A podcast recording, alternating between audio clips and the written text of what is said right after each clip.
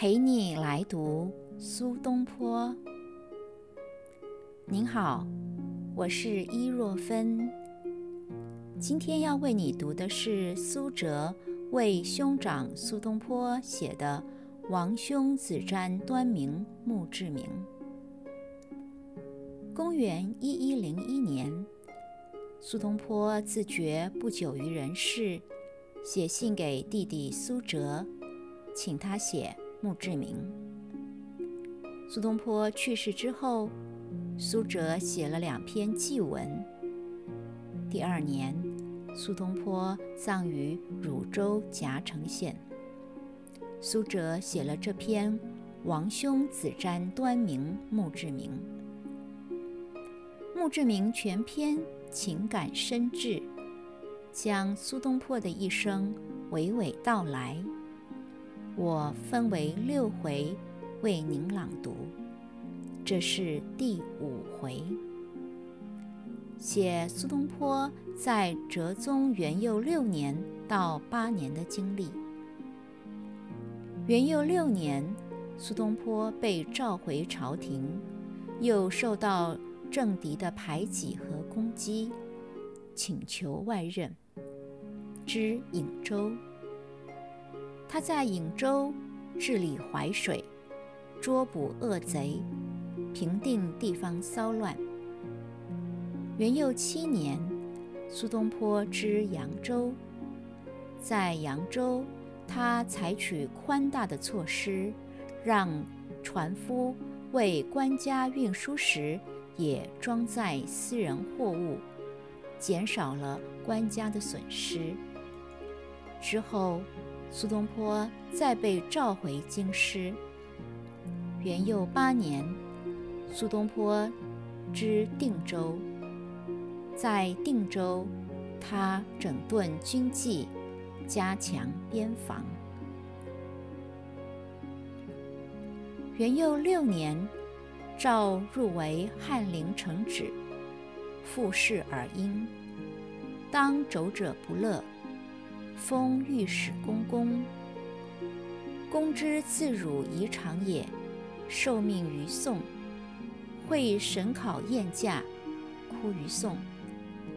而南至扬州，常人为公买田，书至，公喜作诗，有文好语之句。言者望为公闻会而喜。起家深浅，然诗刻时有时日，朝廷知言者之望，皆逐之。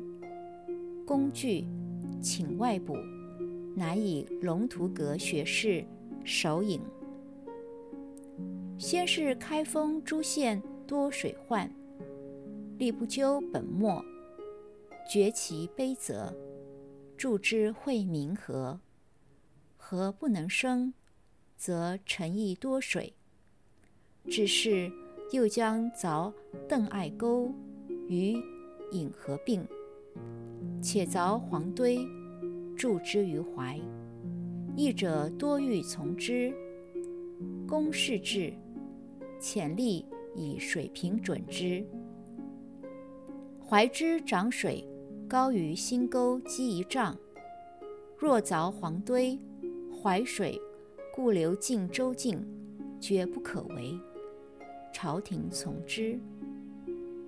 均有宿贼尹玉等数人，群党精结，杀变主及捕盗利兵者非一。朝廷以明捕不获，被杀者竟不敢言。公召汝阴尉李直方。谓之曰：“君能请此，当立言于朝，岂行忧赏？不获，亦不值奏免君矣。”直方退，妻知群盗所在，分命攻守往捕其党，而攻王捕狱。直方有母，年九十。母子弃别而行，守几次而获之。然小不应格，推赏不及。公未言于朝，请以年劳。改朝散郎阶，为直方赏。朝廷不从。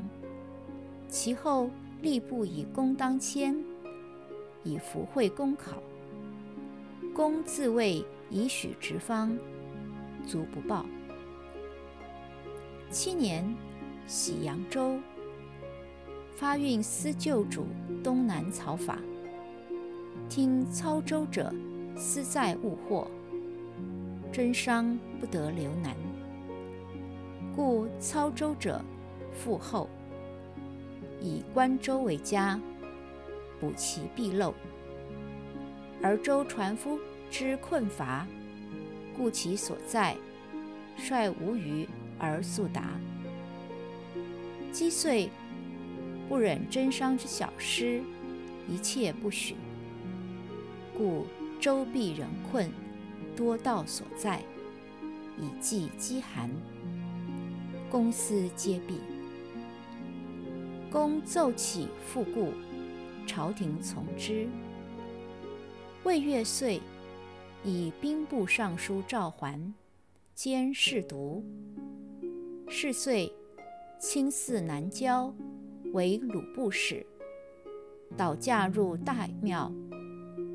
有贵妻以其车从征道，不必帐位。公于车中合奏之。明日，公使传命申斥有司，严整帐位。寻迁礼部，复兼端明殿翰林侍读二学士。高黎遣使请书于朝，朝廷以故事尽许之。公曰：“汉东平王请诸子及太史公书，犹不肯与。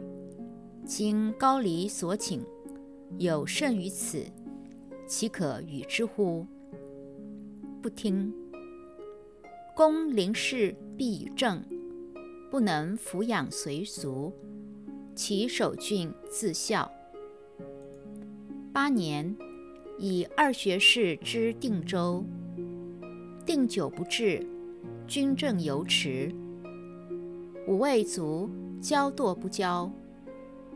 军校蚕食其领次，故不敢呵问。公取其贪污甚者，配吏远恶，然后善修营房，禁止饮帛。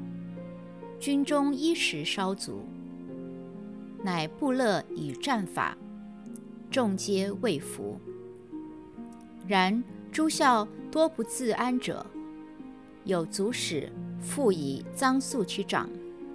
公曰：“此事无自治则可。汝若得告，军中乱矣。”一决配之，众乃定。惠春大悦，军礼久废，将吏不识上下之分。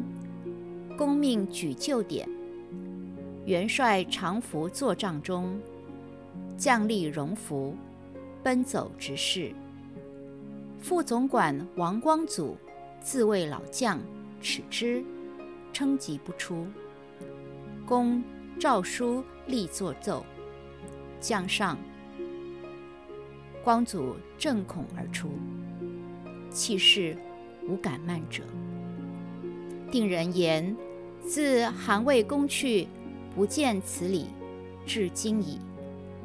北戎九合，边兵不适，临事有不可用之忧，为沿边弓箭射兵，与寇为邻，以战射自卫，尤好精锐。故向庞公守边，因其故俗，立队伍将校，出入赏罚，缓急可使。岁久法迟，复为保甲所扰，剑不为用。